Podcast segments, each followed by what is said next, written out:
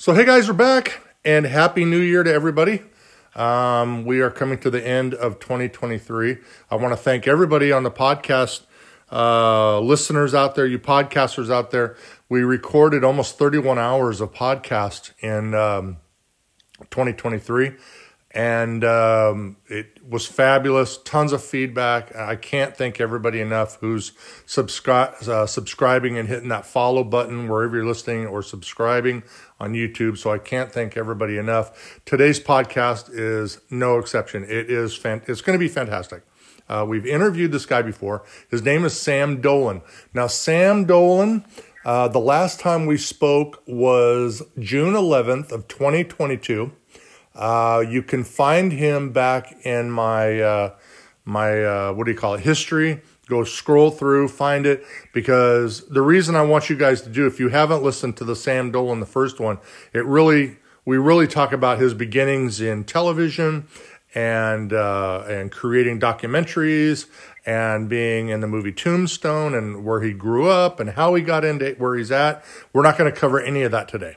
So go back to that first interview. Today we're going to be talking about his new book um, that he's got out now. It's called The Line Riders, The Border Patrol, Prohibition, uh, and the Liquor War on the Rio Grande. Um, and I can't wait to dive into this one. Before we do that, I want to thank my friends at the Tombstone Epitaph, Arizona's longest running newspaper. Uh, be sure to go to tombstoneepitaph.com, uh, be a subscriber get it delivered right to your door. You're going to love it. Sam does some uh, articles here and there, but it's like 20 plus pages and it's just just fantastic Western history. Of course, I want to thank my second family at the Wild West History Association. Uh, you can be uh, a member and join and go to wildwesthistory.org, wildwesthistory.org, and, uh, and join. It's 75 bucks. You get the journal and you just pack full. And in 2023, um, we're going to uh, we're going to the Alamo for our roundup. So we're going to the Alamo for our roundup. Did I say that we did eight, 31 hours in 2023? I think I screwed up on that. It was 31 hours in 2022. But um, I'm already ahead of myself thinking about next year. But I want to thank everybody. So again, go to wildwesthistory.org and be a subscriber, become a member, and give get the journal and some amazing people delivered right to your door. So back in June, uh, I had actually before that, I think around January, I had but I had bought the book Hell Paso um, because there was a recommendation by our mutual friend uh, John Boessenecker, and John had made this recommendation on Facebook that said you've got to go get this book. Well, John says it. I'm going to do it.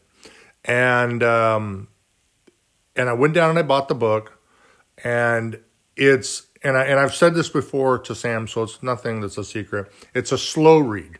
And the reason I say it's a slow read is it's it's so packed full of information and it's extremely detailed. So if you just blow by something, sometimes I'd read it. Oh God, did I read that right? And I'd read that page again. And sometimes I'd go back and reread the chapter because it just, there was so much to it. But Sam fueled my interest in El Paso, the town. And so I went there for business and I couldn't, you know, I ended up at the Concordia, a cemetery, went and saw John Wesley Hardin's gravesite. And that, and that was just the tip of it. Well, he did the podcast with me in June fabulous podcast. We learned so much about Sam and his life.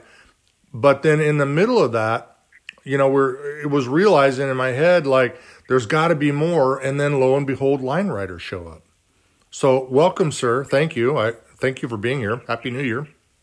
Well, happy New Year, Mike, and thank you for that lovely introduction. I appreciate it. I I I'll follow you around when you become rich and famous, and you're in a private plane and you know go out on stage. Oh my God, it's Sam! I'll do your introduction for free. Well, that's great. I, I that might be a long wait, but uh, I appreciate that uh, for free. Listen, I'm cheap. You know, just a free beer and bag of peanuts, and I'm good. Um, well, that's a deal. so y- you wrote a new book. It's called The Line Riders, and you've correct me if I'm wrong. Was there information that you had dug up in writing Hell Paso that you began to push aside to where all of a sudden I've got this whole nother story I want to tell about the line riders, or were they two separate?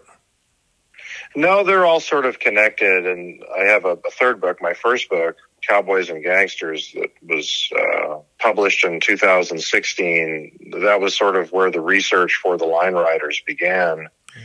Um, I had a lot of information. I, I did a lot of research on both the Customs Service and the Immigration Border Patrol during the 1920s. I wasn't able to use, you know, very much of that for cowboys and gangsters. And so I held on to it and then I continued to do uh, research while working on El Paso. And then there were characters and incidents, especially in the early 20th century there in El Paso, Texas, that I sort of held on to. I felt that they would fall within uh, the Line Riders project. Um, just it would just be a better fit. Uh, of course, I started writing the Line Riders uh, the year before the pandemic began, and I'm sure you'll hear this from other authors, and I certainly talked to other historians about this a lot lately. And the pandemic had a huge impact on research and the writing of books because if you do this work and you take it seriously, you know, you're constantly working with public agencies, whether it's, you know, uh, district courthouses in various counties, um, the National Archives, obviously, if you need federal records, and I often do. Well, of course, all of that, all of that shut down. And it had a huge impact on the book I was writing. Speaking frankly, I had, I had intended to cover a sort of a longer span of time with this book. And, um, I have a lot of material that I could still have used, but I ended up focusing primarily on the Prohibition era. Um, I felt that it had, it was relatively untapped. There just uh, there haven't been that many books written about prohibition in the Southwest in terms of a sort of a law enforcement uh, sort of angle. And uh, you know, when, when you talk about prohibition with people, they automatically think of well, New York and Chicago and Al Capone and, and, and places and people like that. They very rarely think of the American West and especially the Southwest. But as I illustrate in the book, the, the you know, the international boundary, the border with Mexico, um, was a very active place for smuggling and bootlegging. Uh, and as a result, there was a considerable amount of violence uh, during the uh, the 1920s and, and well into the 1930s there. And So that's really what I cover uh, in the book. And fortunately, I was able to tap into a wonderful resource uh, through the National Archives uh, and researchers that helped me access uh, some of those documents and then direct requests I made to branches of the National Archives before the pandemic and then once sort of the restrictions had lifted. Um, so yeah, the book primarily covers uh, the Prohibition era, but if you're reading it closely, there are connections to both Cowboys and Gangsters and El Paso as well. So, January of 1920, the 18th Amendment is passed. It went into effect. Um, here's what you what it says: is it went into effect for the sale of intoxicating spir- spirits was outlawed. Yes. And so the thirst for liquor didn't just go away. People just didn't pass the 18th Amendment and go, oh, good, I'm dry. Like it, it continued, and all of this stuff was coming across from Mexico, and it's and and I'm reading another book. I'm like I told you, I'm reading uh, John Boessenecker's book about Frank Hamer. Like there was so much action going on between Juarez and El Paso and along the Mexican border and the Texas border that the need for law and law enforcement was was really needed.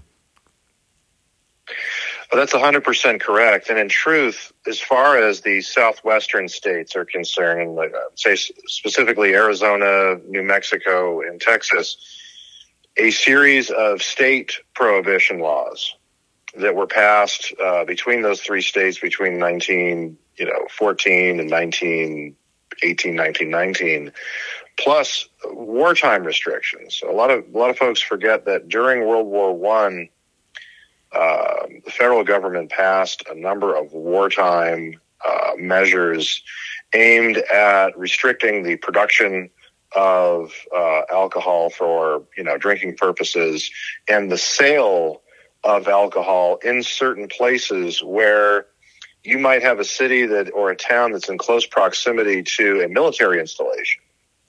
Uh, they wanted to keep our forces that were gearing up to go overseas to go fight in France. They wanted to keep them sober. Of course, that was, you know, uh, a hopeless effort, but that was the idea. And so towns like El Paso, you know, El Paso, if you if you were to look at that town in like the spring of 1918, um, El Paso was kind of coming out of its frontier period, sort of like Wild West, uh, you know, time frame. It still had sort of vestiges of that. It still had a lot of saloons. There was still an element of El Paso that was very much uh, sort of entrenched in its frontier experience. Well, World War One sort of killed that off. The proximity of Fort Bliss and a number of other satellite uh, camps and installations uh, for forces that were preparing to mobilize to go to France, uh, and also were still posted on the border uh, to monitor and police the border because of what was going on in Mexico uh, during the latter years of the Re- the Mexican Revolution. Well, there were a lot of soldiers in El Paso, and so the wartime uh, liquor restrictions shuttered all the saloons there. And so you already had bootlegging and smuggling happening along that particular stretch of the border before January of 1920. In fact, the first immigration officer uh, that was killed in a deliberate act of violence uh, anywhere on the border uh, in American history was killed in El Paso in the spring of 1919 uh, probably nine months before uh, the Volstead Act and the 18th Amendment actually went into effect uh, for enforcement purposes. And so you already had a situation on the border. And even a few years before that in Arizona, there was a lot of smuggling going on. And of course, violence that came along with it. And so the prohibition era, in terms of sort of a law enforcement uh, experience, if you will, and, and the violence associated with it, that began even before January of 1920. So there, there's violence. They're bringing liquor into America from Mexico. Sure. And then it's determined because a lot of the men that became line riders or river guards were Texas Rangers, were they not?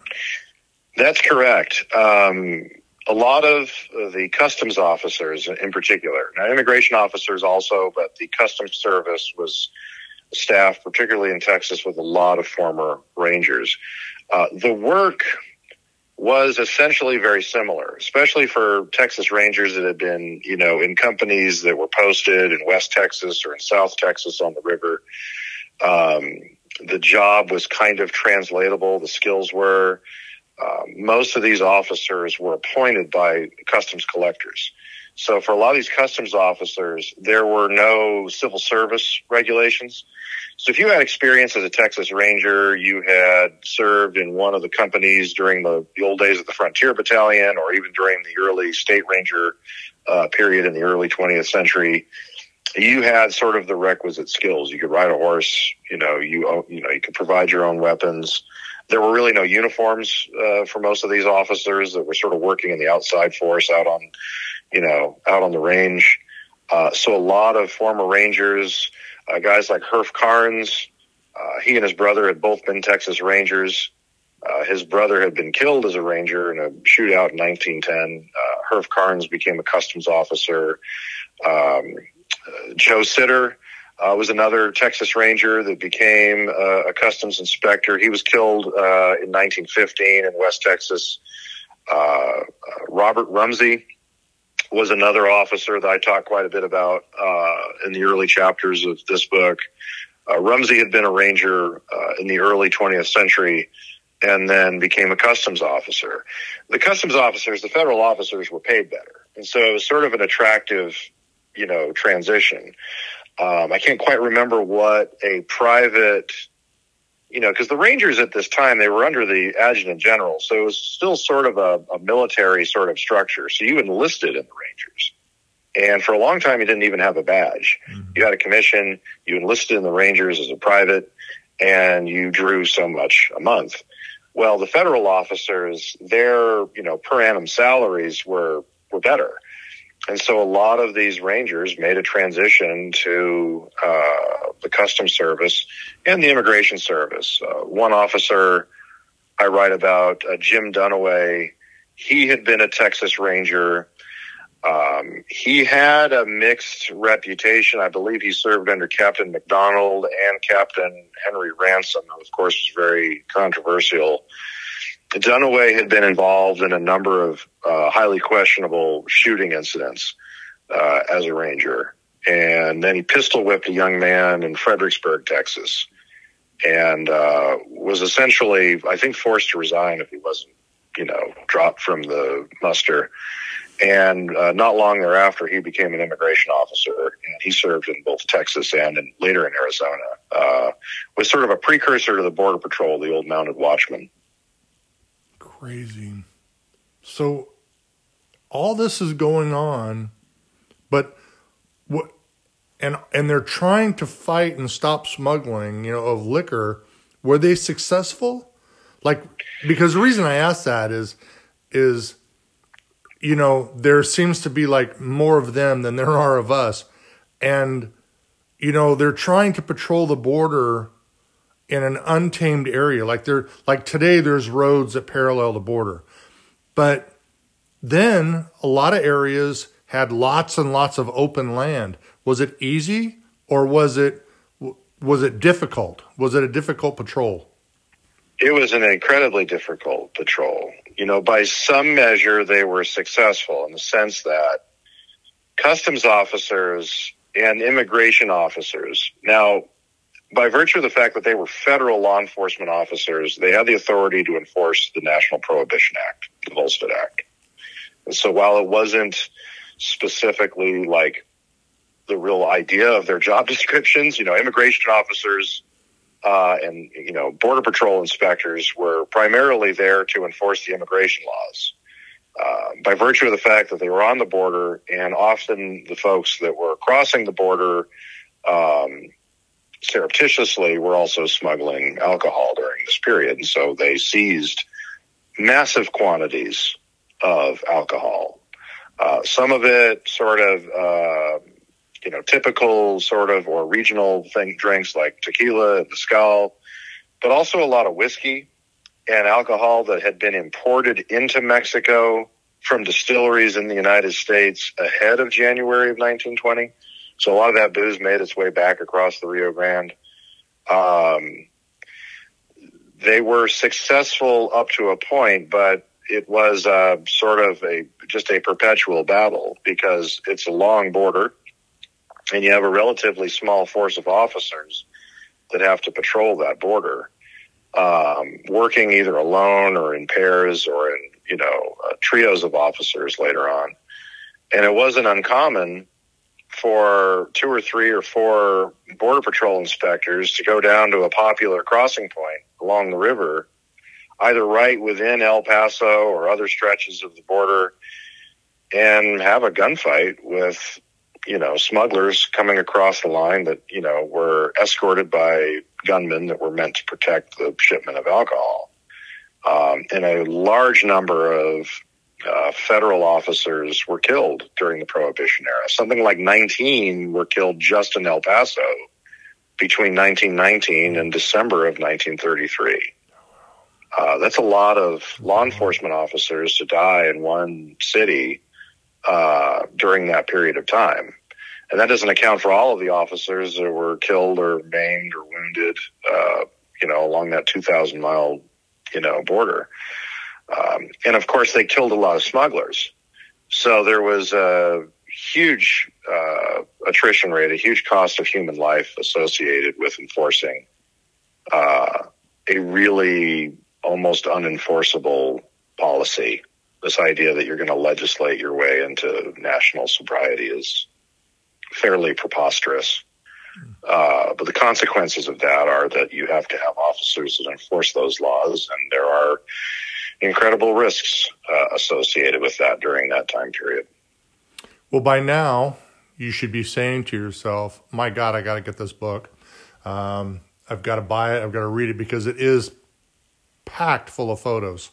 And um, so, definitely going to want to get that. Tons of photos. And uh, if you're wondering, again, we're talking to Sam Dolan. Uh, he has written uh, a new book. It's called The Line Riders, The Border Patrol, Prohibition, and the Liquor War on the Rio Grande. Now, you can buy the book at Amazon. It's really the best place, especially if you're in Europe, you're overseas, you're living someplace where shipping is really expensive. I urge you to go on Amazon, buy the book there. Right now, I think it's around the 25 buck range. And so for 25 bucks, you get it plus minimal shipping on Amazon and you can get, get it delivered anywhere you live in the world. And so I really, really urge you guys to get this one and get El Paso too, because the two of them together make a, a great pairing. Um, and you can really get to see. And then what was the other? The first book. The first book is in paperback only, I think, right now. Yeah, the first book is a paperback only. It's called Cowboys and Gangsters, Cowboys. and uh, that book I cover lawlessness and crime in Arizona, New Mexico, and Texas. You know, basically between about 1917 and uh, the early 30s. So all of this is available on Amazon, and again, we're talking to Sam Dolan. He has written the new book, or wrote the new book, uh, "The Line Riders, the Border Patrol, Prohibition, and the Liquor War on the Rio Grande." Now, you had mentioned earlier uh, in a statement that they weren't just moving alcohol. I think there were cigars, mezcal, there was like all sorts of other goods. Is that correct? Oh, of course. I mean, as long as there's been an international boundary between, you know, the United States and Mexico, there has been at least some illicit trade along the border. And, uh, as, you know, way back in the 1800s, um, it was not unusual for smugglers to transport uh, goods across the border in violation of the tariff laws uh, because they were, you know, trying to avoid paying, you know, uh, duty on those goods. Um, and sometimes the customers didn't want to pay duty on those goods. So cigars, bolts of cloth, uh, various household goods uh, available in Mexico uh, at attractive prices were transported across the border every day. Now, some of this smuggling was kind of casual smuggling. You know, people, individuals would go across the border and they might be, you know, caught coming back across one of the bridges in El Paso uh, with, you know, things stuffed in their pockets or in the lining of their clothes. Um, more professional smugglers, uh, you know, generally cross the border in less populated areas, maybe with pack animals, uh, with ammunition, with, you know, uh, a lot of cigars, of course, mezcal and, and tequila and, and other alcohol. Um, and there were run-ins and violent encounters between uh, customs officers and other lawmen uh, throughout the American West on the border. Um, and those smugglers. Um, generally, those offenders, you know, would be arrested. Um, they could be looking at a year or so in the federal penitentiary at Leavenworth, Kansas.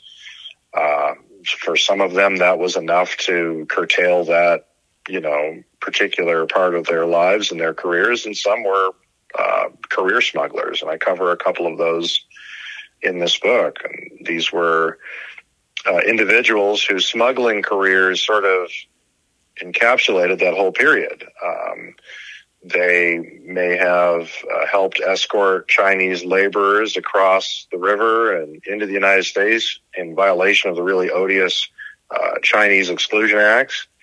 Um, they might have helped smuggle horses across the, the river or ammunition during the Mexican Revolution. And then some of these guys, uh, years later, into the 20s and 30s, were uh, helping smuggle uh, alcohol across the river or nar- narcotics, uh, you know, during the Prohibition era. So, as the line riders are growing, I would assume they're growing. They're bringing more people in, more men into the line riders to enforce the border. Was pay really good? Like, were they compensated really well? They're they're putting their life on the line so was pay decent enough to attract people, attract more men?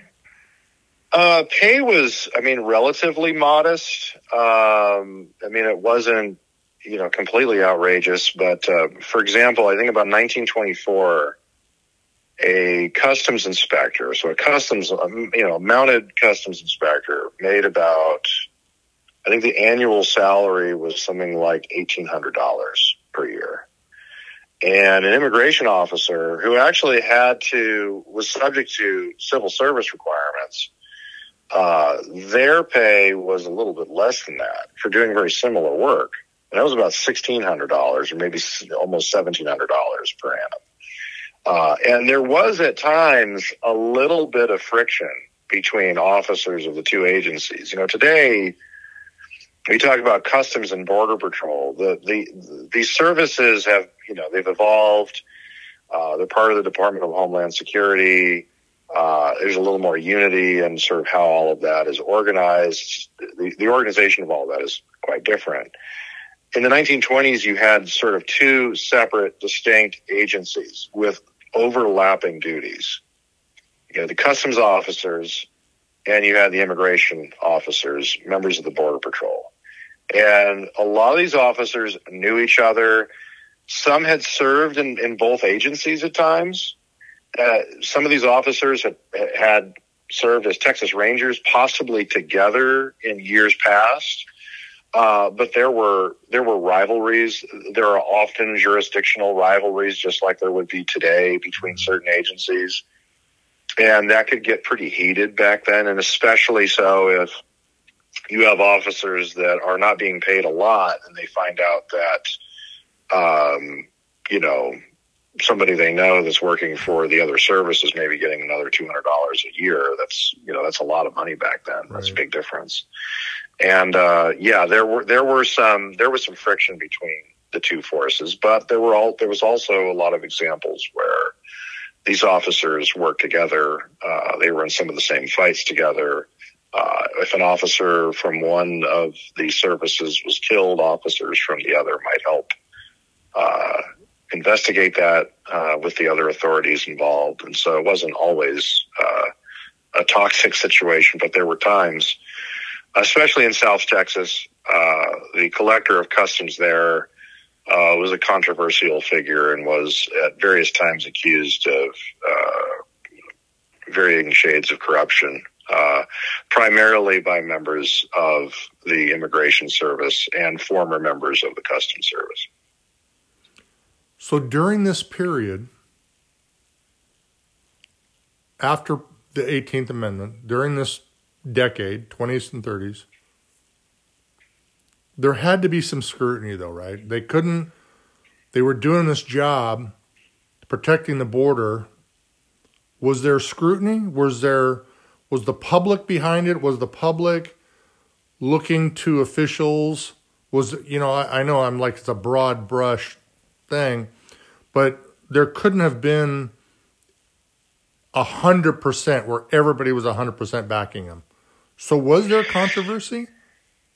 Yeah, I would say there was. I mean, there were there were just like there would be today. There were people who, from the very beginning, were not in favor of the National Prohibition Act, who were not in favor of the state prohibition laws that were passed in many of the states around the country, not just along the border.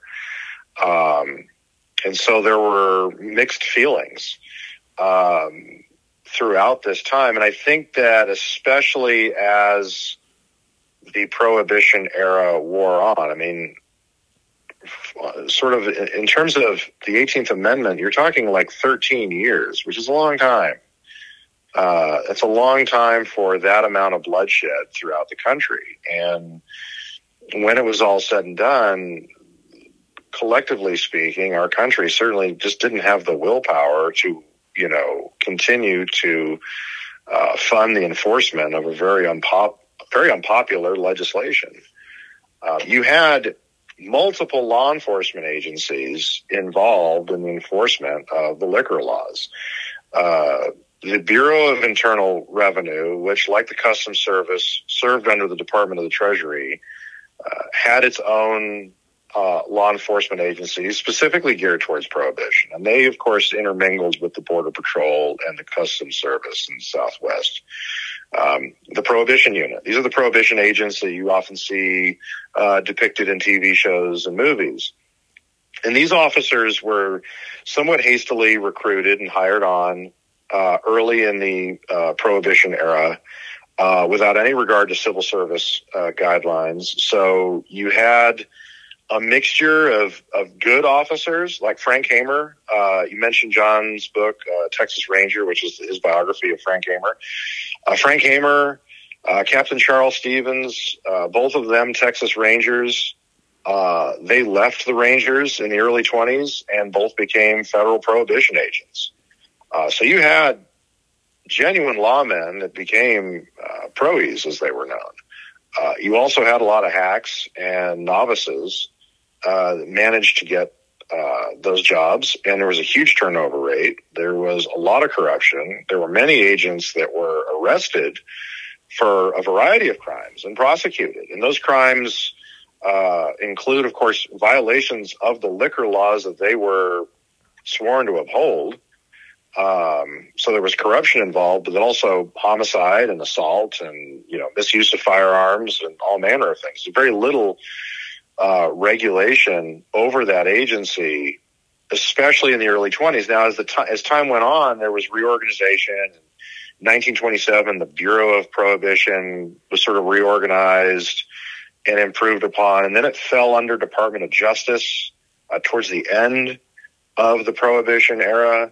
But it was never an agency that was looked upon as a as a you know with a, a tremendous amount of respect uh, anecdotally, uh, you know, I think that you know J. Edgar Hoover, who was the director of the FBI, was uh, very anxious about the idea that prohibition enforcement was going to fall under the FBI's mandate because of the sort of tarnished reputation that the Bureau of Prohibition had by the early 1930s. Um, that's not to say that individual officers were very dedicated, and quite a few uh, were murdered or killed in, in gunfights all over the country, but especially along uh, the Mexican border. In El Paso, in the spring of 1921, uh, right in the immediate vicinity of the city, both within the city and then up in sort of outside of Anthony, New Mexico, which which today is sort of almost a suburb of El Paso. Um, you had uh, four federal prohibition agents uh, killed in the spring of 1921 during like a maybe a seven week period.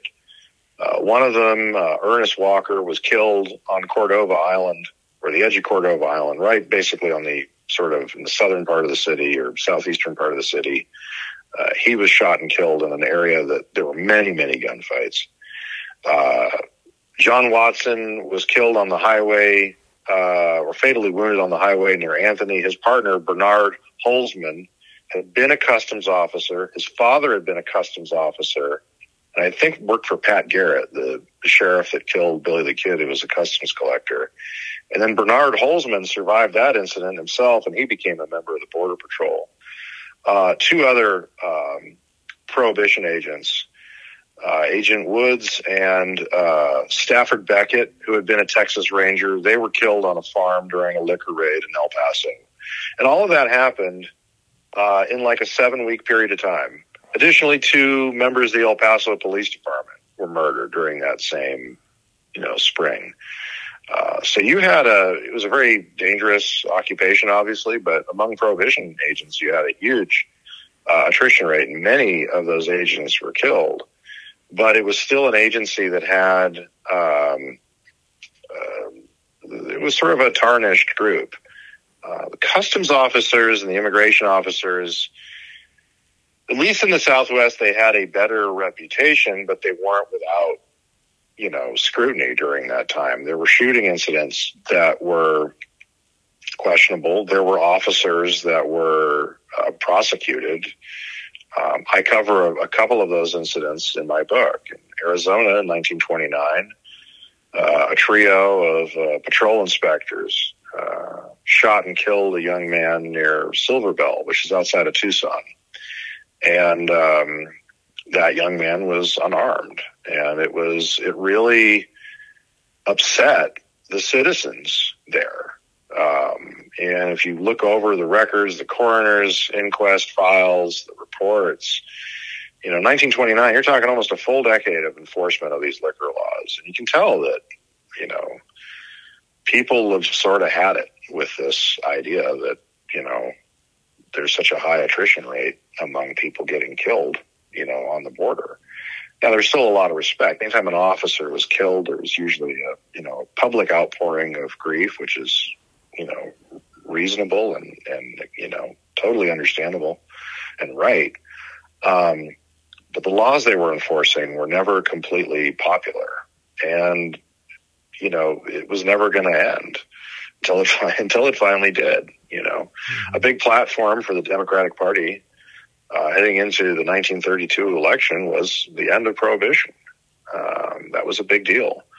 And even after Volstead and the 18th Amendment were repealed, there was still violence on the border associated with liquor. Texas still had the Dean Law for several years, which was their state prohibition law.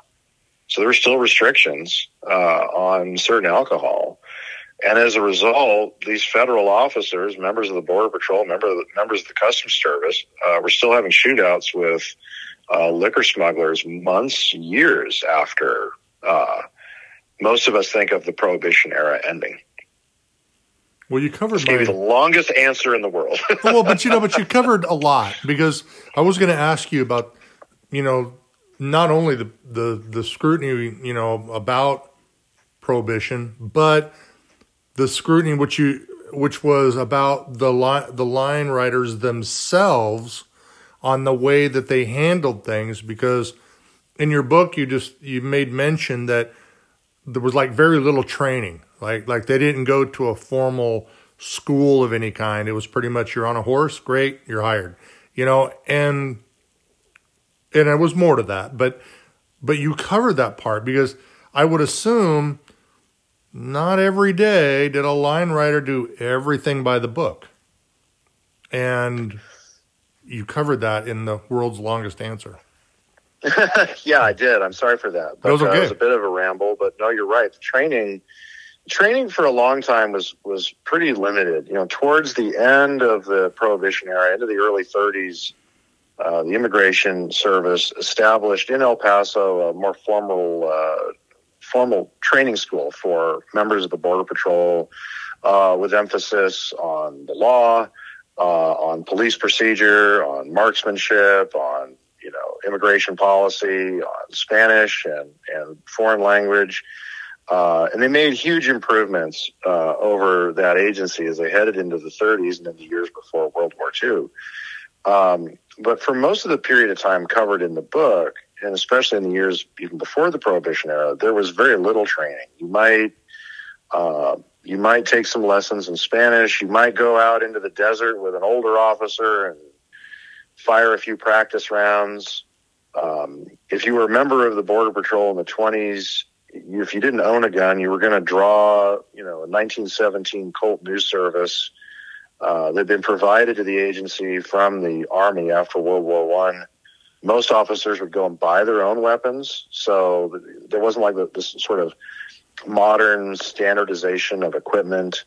They started to wear uniforms. Uh, both the border, the Immigration Border Patrol, and the Customs Service started to wear uniforms more regularly during the mid to late 1920s. Um, and they had badges. But beyond that, there was not a lot of formal training and, and nothing like a modern day uh, law enforcement, you know, officer receives. You know, even a, a, a, police officer in a small town anywhere in the United States, they generally go to a certified, you know, certified police academy to get state certification, and that's many weeks, if not months, of training, and then and then constant training throughout their careers um, officers back back then, it was still very much the old west, and there wasn't hardly any of that training uh, available to these officers. Well, there was a note in history that says when appointees began taking civil service exams in the 1890s, newspapers mocked the process. And oh, sure. yeah. here was the requirement. The requirements of work that are a line rider must know the border, that he be handy with a horse, a good judge of contraband, mezcal and cigars, something of a trailer, meaning he's out following the trail of a bad guy or somebody that's smuggling whatever, contraband, and a fighter when in comfortable quarters with smugglers.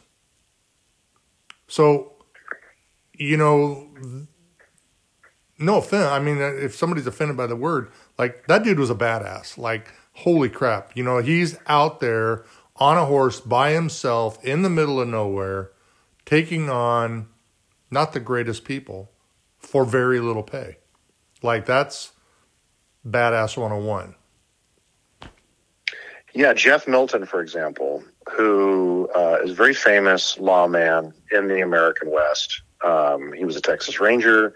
Uh, he was a, an express messenger for Wells Fargo. John Boessenecker has uh, written about Jeff Milton. I've written about Jeff Milton. He was the chief of police in El Paso at one point, deputy United States Marshal. In the late 1880s, he was appointed as a mounted customs inspector to patrol the border in Arizona, and his salary was three dollars per day, plus you know, like an additional 50 cents for horse and feed. That's wow. a pretty modest, modest, you know, salary for dangerous work. I mean, it's outrageous even, even then. And there were no, it was a direct appointment. And so there really were no, uh, you know, requirements to take any kind of exams or anything. Well, in the 1890s, uh, they started to impose stricter civil service regulations on these, uh, on this department, the Customs Service. And so officers or prospective officers found themselves having to take examinations that many of them who would otherwise have been uh, qualified based on the standards of that newspaper statement. Uh, they could ride horses. Maybe they'd serve as a deputy sheriff. They could handle a gun. They were good judge of contraband. Mm-hmm. Um, they couldn't pass these exams. And so the collectors would complain because they're like, well, look, I'm going to get a bunch of school teachers as lawmen I need people that can actually handle the requirements of this job. So in the early 1900s, they did away uh, with the uh, civil service requirements, if you will, for those customs officers, and they went back to a system where collectors, uh, with, a, with, with quite a bit of latitude, could appoint uh, officers as customs inspectors. Immigration Service, which became a separate service from the Treasury and Customs in the early 1900s, they didn't do that, so those those officers still had to go through that process, but Customs officers did not. And so it was very typical of a former Texas Ranger to apply or be appointed to one of these uh, positions as a mounted customs inspector with very little uh, testing or examination uh, anything like that. And so it was a, for them, it was a very translatable job. It was very similar. Well, I've ridden the border as a Texas Ranger and lived in the outdoors and had a pack horse, and I guess I could just keep doing that for more money, uh, working for the Department of the Treasury. Crazy. At one point, was the military ever brought in to assist the line riders, or was the line riders enough? the Army had, especially in the, in the period I cover in the Line Riders, the book, the Army had a significant presence on the border during the 1910s and into the 1920s. They already had formal sort of installations like Fort Huachuca and Fort Bliss and mm-hmm. Uh, other military installations, you know, along or near the border. And so there had been the presence of the Army for many years. Uh, of course, there was a significant mobilization effort uh, in the years prior to America's entry into World War One, and that was because of the Mexican Revolution. And so, by you know, during the 1910s, in addition to the regular army, uh, you had a lot of National Guard units from all over the country that were sent to the border uh, some of that occurred during the like the era of the punitive expedition, which was when uh, Pershing went into Mexico after Pancho Villa following the attack on Columbus, New Mexico. But you had a lot of other troops that were just posted near the border in places like Douglas, Arizona, and uh, you know near El Paso. And early in the Prohibition era, a lot of those soldiers would get into fights with smugglers. And so a lot of these early battles, uh, there were soldiers that would never hear a shot fired in anger in France, but heard a lot of shots fired in anger along the Rio Grande in these little firefights with gangs of smugglers that were coming across the border, um, either coming into the United States with liquor or crossing from the United States back into Mexico with other goods uh, that were in high demand uh, lard, foodstuffs, ammunition, other things that were in demand uh, during the later years of the revolution down there. Um, so, yeah, the Army had a presence. They, they kind of participated in this uh, sort of battle along the river over liquor. They didn't interact too much officially with customs officers. Occasionally, in late 1910s, early 1920s, there were some interactions where it might be a big fight and troops might you know, come out. Uh, there was a shootout in Smelter Town up near the Asarco smelter in El Paso where uh, a handful of immigration officers got into a really bad uh, gunfight there. A couple of them were wounded.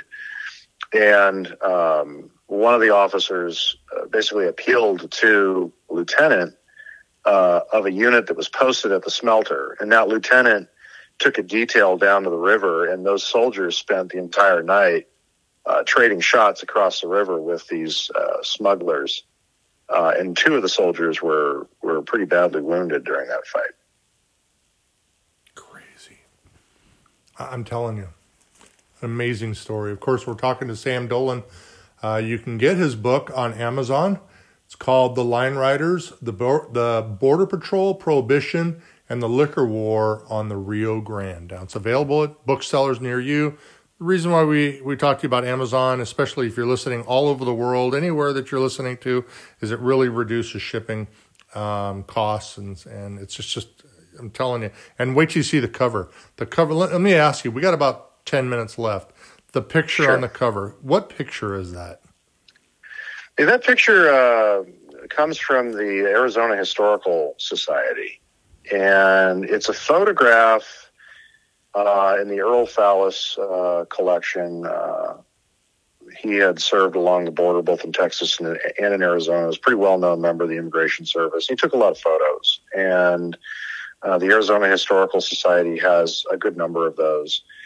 And in that photograph, you see a patrol inspector, I believe it's Carson Morrow on the cover. He's holding the rifle. Right. Uh, and they are uh, disarming and apprehending uh, three individuals. I'm not going to call them smugglers because there's not a lot of information about the photo. And in fact, I don't know if it's a real incident or if it's staged, but it's very typical of the types of encounters that these officers had, um, where they've got pack animals. And if you look closely, the Morrow's partner is pulling an automatic pistol out of the waistband of one of those guys.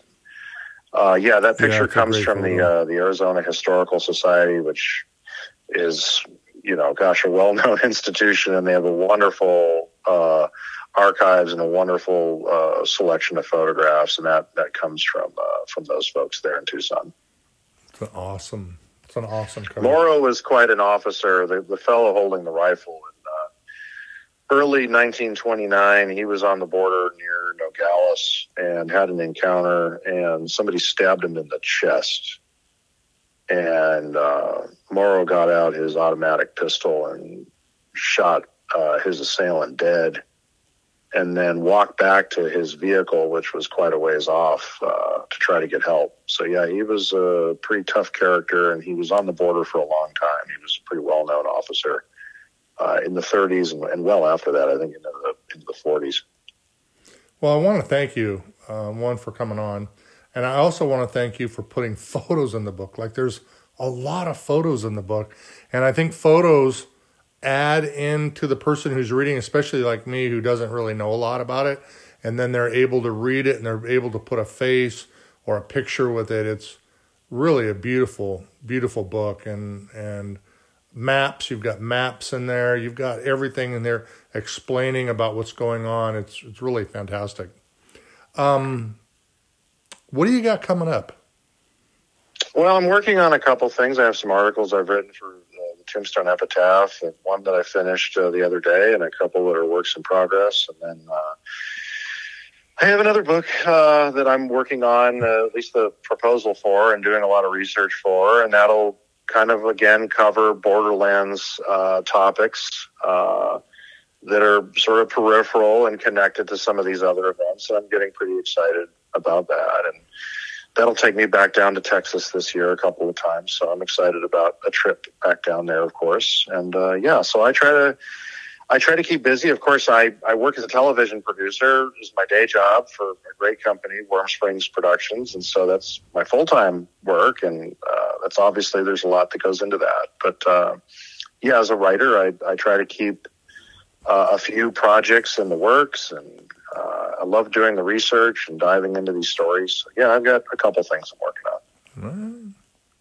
Well, when you become big, big, like really big, and you're I like we talked about on the uh, pre-interview, and you're in your private jet and you fly over Phoenix, at least wave to me, make me feel good. yeah, I don't know. I don't know too many. I don't know too many guys that uh, that do this sort of thing that get that big. But if it happens, I will for sure do that. well, you you are an Emmy winner. That's Aren't, that's true. You know, you do um, have that. we true. talked about it on the first interview. So yeah, that's uh, that's correct, and you know, I'm obviously I'm proud of that. But yeah, no, I'm okay. just a workaday, you know, nonfiction TV producer, and I write these books and, and work on this history because I, I love it, and I think that's common amongst uh, a lot of what I'd like to think of as peers. You know, people like Chuck Parsons and Bob Alexander and uh, John Boessenecker and Eric Wright. You know, we love uh, this history and uh, we love telling these stories and diving into the research, and uh, it's because of that love for that material. That's why I, you know, I work on these books and I like sharing these stories. Well, I'm glad you do.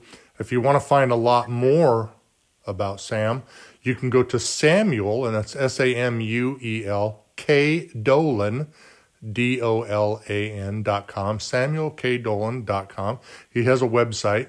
Um, and you can kind of see what's going on. He's got some cool stuff happening, and you know you can't order books there, but you can see the cool stuff that's happening. And of course, he's got his new book out called "The Line Riders: The Border Patrol, Prohibition, and the Liquor War on the Rio Grande." That's available on Amazon. Is um, it's going to be a loaded question. I didn't ask the first time, but uh, it's been kind of fun because I've been asking uh, writers.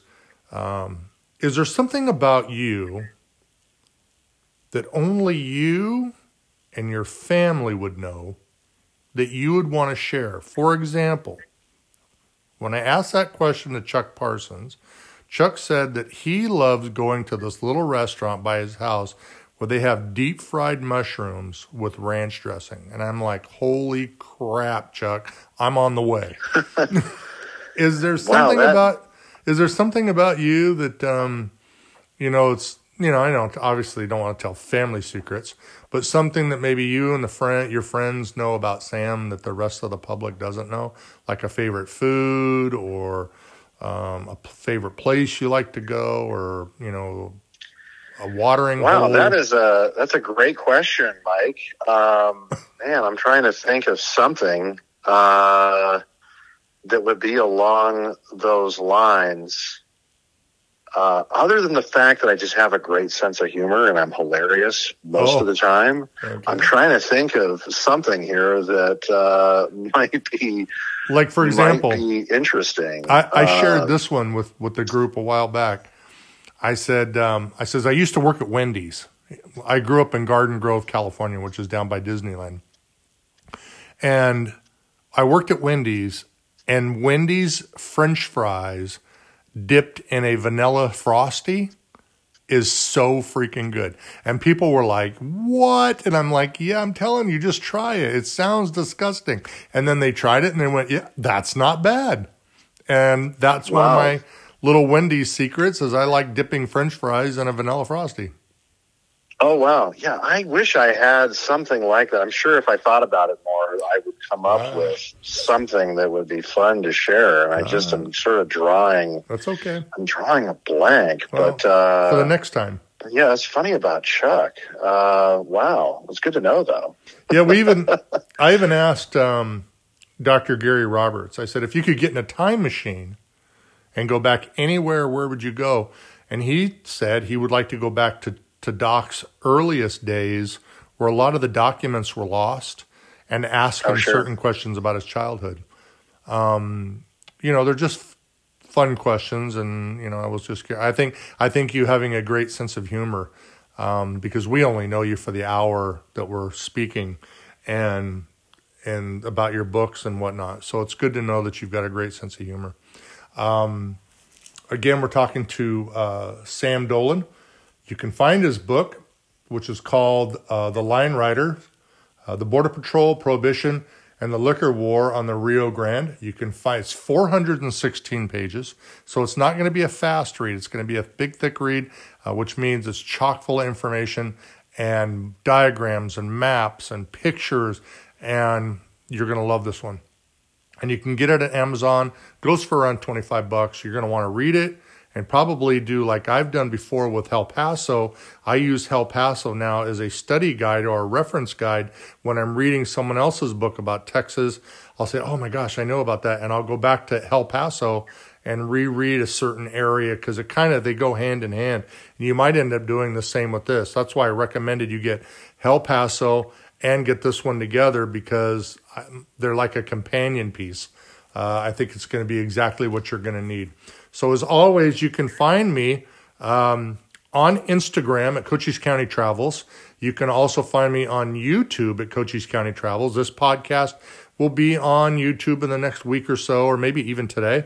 And uh, you can find the podcast on Apple iTunes, Spotify, Stitcher, and the iHeartRadio app. We're broadcast in six countries, so you can find me anywhere on the World Wide Web. Um, and, you know, if you go to Stitcher or you go to Spotify or iTunes, please hit that subscribe button or the follow button and leave a rating and a review because it does help with distribution. As always, I appreciate Sam, and the next time he's got something coming up, I will beg and plead because by then he'll be up in the airplane waving down at the little people in, in Phoenix. No, that's not true. And uh, but I urge you to to do do go back to the June 11th, 2022 uh, interview because he's got a fascinating story about his dad working in the movie Tombstone, uh, his some of his projects that he's been working on for television. He's got an amazing background, and you're going to want to listen to that one because he's got an amazing story. Anything else, sir, before we go? No, that should cover it, Mike. Other than I just wanted to thank you once again for including me. I enjoyed our conversation today, and thank, thank you, you. so much. And thank you for what you do for you know the, you know the history of the Wild West and and showcasing all of these great historians. Well, and I learned from you guys and gal, women, men and women. I learned from you because I'm a I'm a listening person. So when I can listen to it and I can put it to a book, it doubles the learning and the way I retain stuff. And I think a lot of people are the same way.